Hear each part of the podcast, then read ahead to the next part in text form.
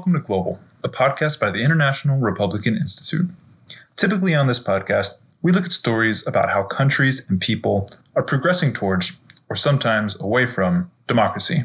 Other times, we step back and look at a theme or idea, like press freedom or corruption. But today, there's just one thing that's on everyone's minds, and it's on ours too. The coronavirus pandemic, COVID 19, is a global public health emergency, the likes of which most of us have never seen before. But coronavirus is not just threatening people's health and well being, it is threatening global democracy. Governments are falling, elections are being postponed or canceled, and economies are under strain. Aspiring democracies are in crisis mode, and aspiring autocrats are seizing the opportunity. But that's not the whole story. Around the world, we see photos of medical first responders, doctors, nurses, mobilizing to treat patients and save lives. There's another kind of first responder the people who realize that after the crisis is too late, and that the fight to preserve or expand democracy has to start now. This series of IRI's global podcast profiles these democracy first responders. We'll look at how politicians, activists, medical workers, journalists, tech pioneers, government officials, and everyday citizens like you and me are weathering the pandemic while protecting their country's democratic institutions, or in some case, building new ones. We'll talk to an anti corruption advocate in Nepal, a journalist in Zimbabwe, former government official in Georgia, and more. These are very different people, but they have a goal in common to respond to this crisis successfully while preserving and expanding political freedom. IRI supports democracy advocates in over 80 countries around the world, and so far that experience has taught us that democracy can come out of this crisis stronger than before. If it does, the people we'll meet in this series will be the reason why. We are proud to bring you their stories. Let's dive in. To begin, we first spoke with Munyaradzi Munyadolo, Munya is the editor of Open Parly ZW, a citizen journalism platform in Harare, Zimbabwe. He's also responsible for the Be the Media project as a part of the Magamba Network, an initiative that trains young citizen journalists on how to use new media to express themselves. Through Calabash Media and Open Parly ZW, Magamba Network is giving young Zimbabweans a voice in the corridors of power. Munya has written for publications such as Foreign Policy and most recently appeared on the BBC to talk about Zimbabwe's response to the COVID 19 crisis. Most recently, Munya and Open Parly ZW built a platform to track COVID 19 cases in Zimbabwe and are educating Zimbabweans on how to use open source technology to crowdsource citizen solutions to the coronavirus. Munya, thanks so much for, for taking the time to speak with us today. We really appreciate your insight and perspective. Zimbabwe's first coronavirus casualty was a journalist named Zororo Makamba, who passed away on March 29th. Some argue his death what has exposed inadequacies in Zimbabwe's medical response to the coronavirus. What is your sense of the Zimbabwean government's preparedness to confront the, the virus overall? Yeah, well, I mean, Zororo's case was pretty intense. He's someone that I knew in the industry and I had interacted with him a number of times. So his death kind of hit us really hard as a young person who's young, and it shook everyone.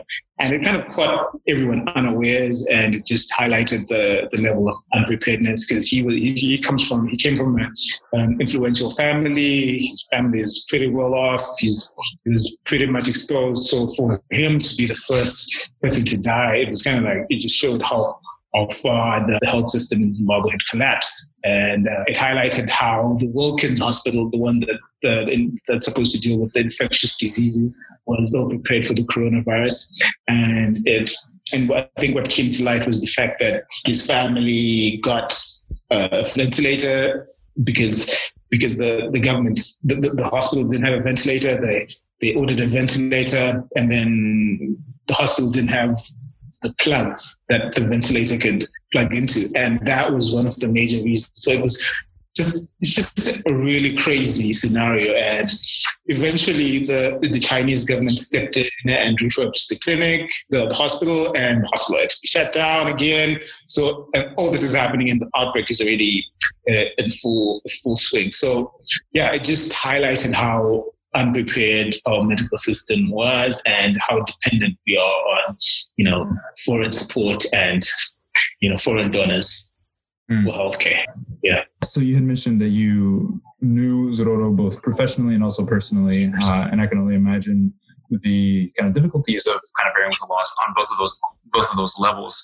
Um, I'm also curious, in your opinion, um, as Zororo's case, indicates, uh, journalists are often on the front lines of so many different issues. How how has the coronavirus impacted the ability of journalism to kind of carry out reporting and coverage of you know everything else that's happening in Zimbabwe at the same time? It's always been very hard to be a journalist, but I think the coronavirus pandemic has just kind of made it a lot harder for journalists to operate. Uh, I think there's uh, so in Zimbabwe, you're either working for the like a state newspaper or broadcaster or something like that, or you're an independent journalist and you kind of like polarized. So the, the guys from the independent press are, are normally uh, normally get less information, less access than than the guys from the states. So now with the coronavirus, also it's kind of like uh, we're in the middle of a 21 day lock, lockdown, so it's dangerous for, for journalists to be walking around. There have been incidences where journalists have been um, forced to delete their footage because they've been taking pictures of policemen or like state security agents that are going around enforcing the, the lockdown. So, you know, they're getting ruffled up. Yeah.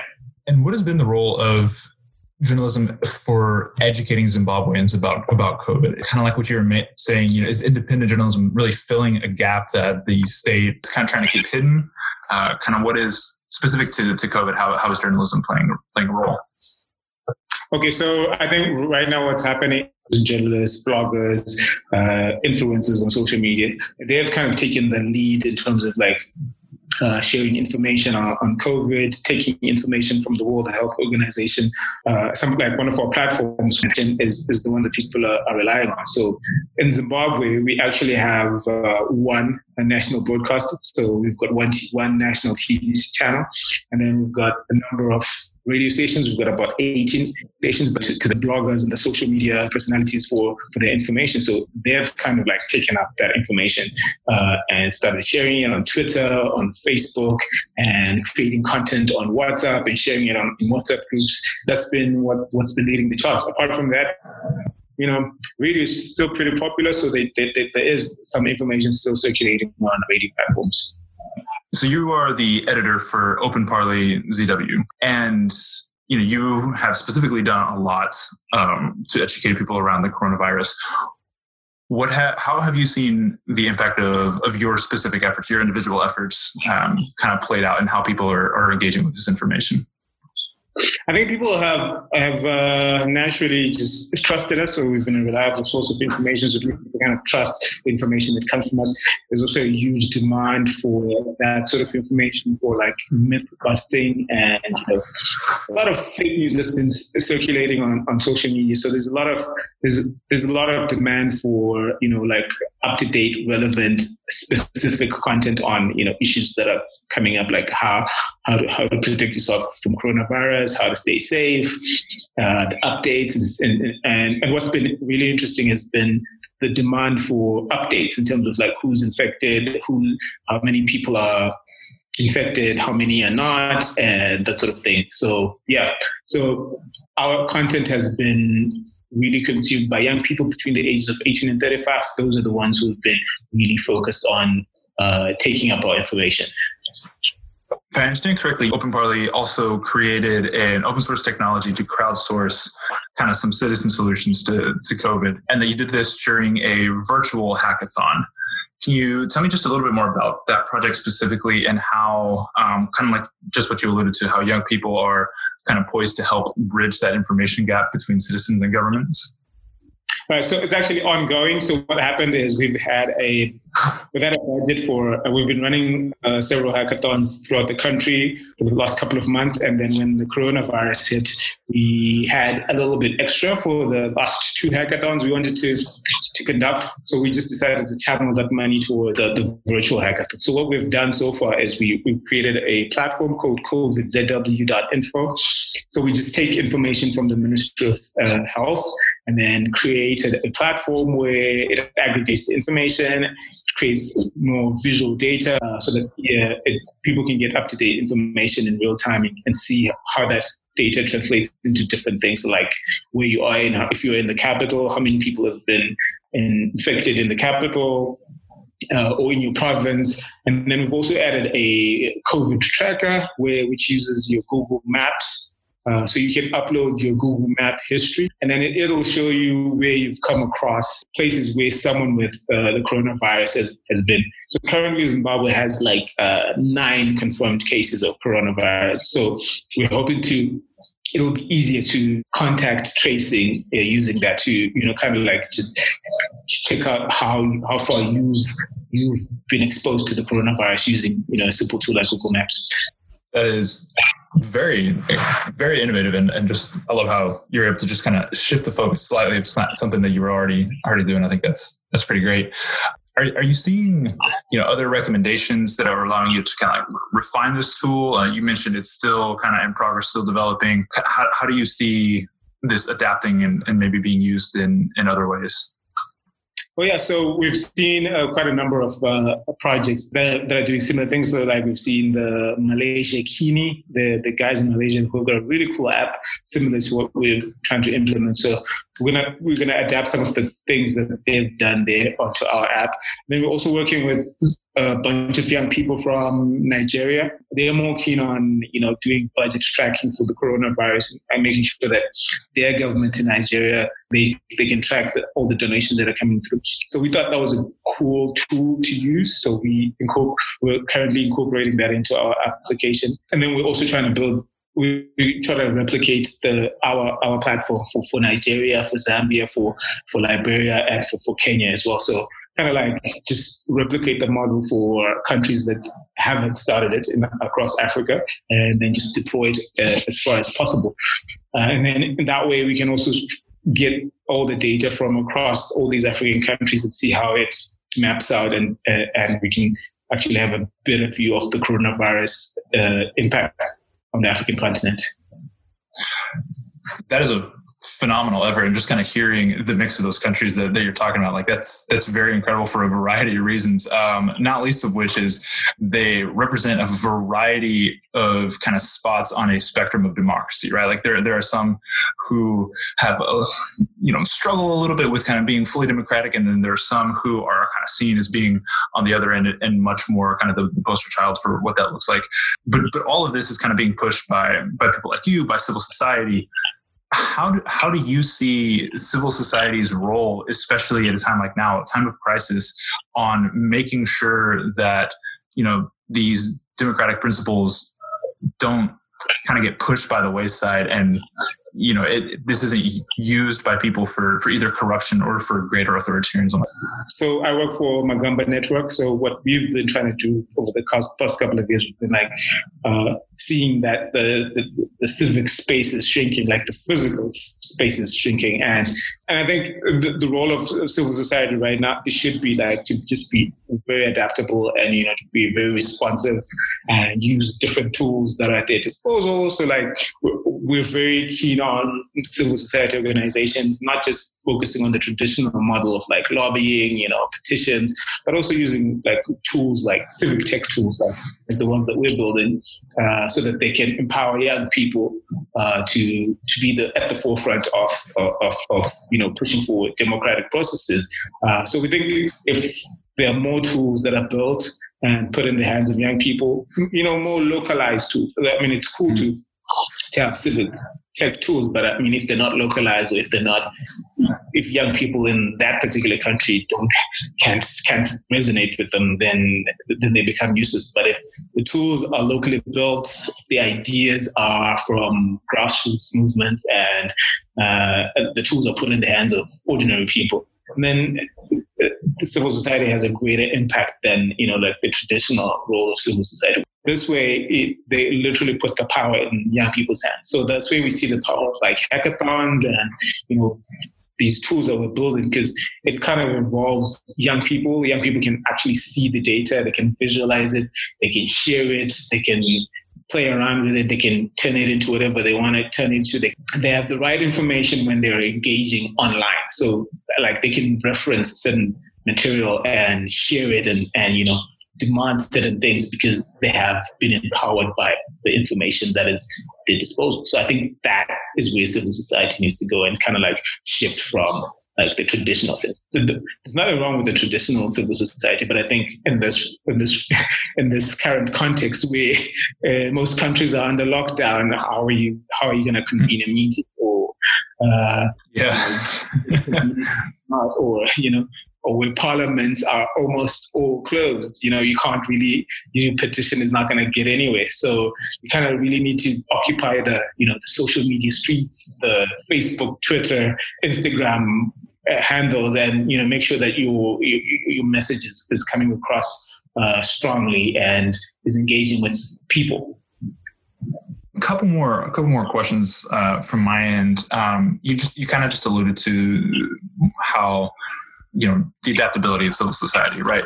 What what do you think is kind of happening next as far as Zimbabwe and democracy? Like, are you are you worried or or hopeful for democracy in Zimbabwe following uh, kind of this period of, of coronavirus? I think I think I'm, I'm hopeful. I think the the coronavirus kind of gave is kind of giving all governments, including Zimbabwe's government, a wake up call in terms of like how to be better prepared or how to be responsive and how to really engage people in things that matter to them. So I think I'm really hopeful that after this process, we'll have a better engagement with government, better issues resolved, and a, a better pipelines uh, in terms of like government, young people, civil society engaging to find solutions to community problems. Because I think that's what's happening right now. Like uh, ordinary Zimbabweans are coming out, find, trying to find solutions to uh, mitigate the coronavirus. While it's sad that people are dying, there's a whole energy around, you know, people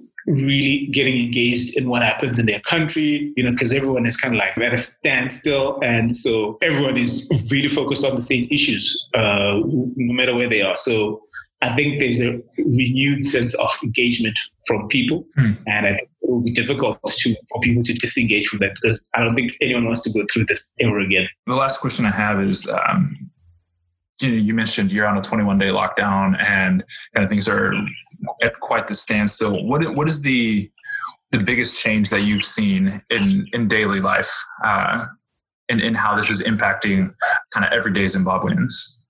The biggest thing that I've noticed is how much we are, you know, very dependent on the informal economy in our country. Like, we, it's very apparent that there's a huge demographic of people who are very who live informal lives, who are on the streets, you know, selling wares, vendors.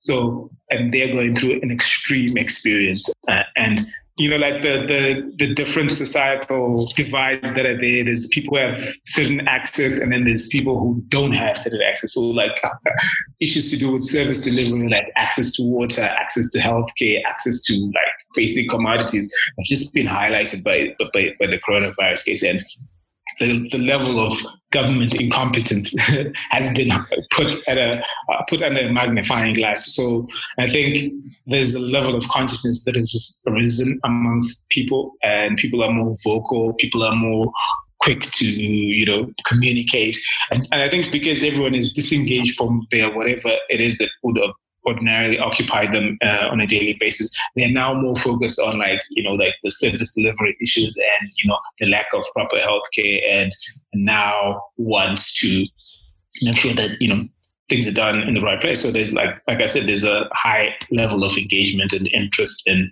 national political issues and how those political issues affect service delivery, like access to healthcare, access to clean water, access to you know food and uh, and and all the other essential stuff. Great. Well, Munya, thank you so very much for, for taking the time. Thanks so much for your effort and your work that you're doing for Zimbabwe. I'm sure it is extremely appreciated and most necessary at this time. Thank you very much. Once again, we want to give a huge thanks to Munya Dodo for speaking to us from Zimbabwe and wish him the best of luck as he continues to find ways to track COVID cases in Zimbabwe. Stay tuned for more episodes in your feed coming up about the ways that COVID and democracy intersect. Next up, you'll hear about how citizens are tracking and fighting corruption that's happening in Nepal. For more analysis and updates about democracy and this pandemic, follow us at IRI Global on Twitter. Until next time, I'm Travis Green, and thanks for listening to Global.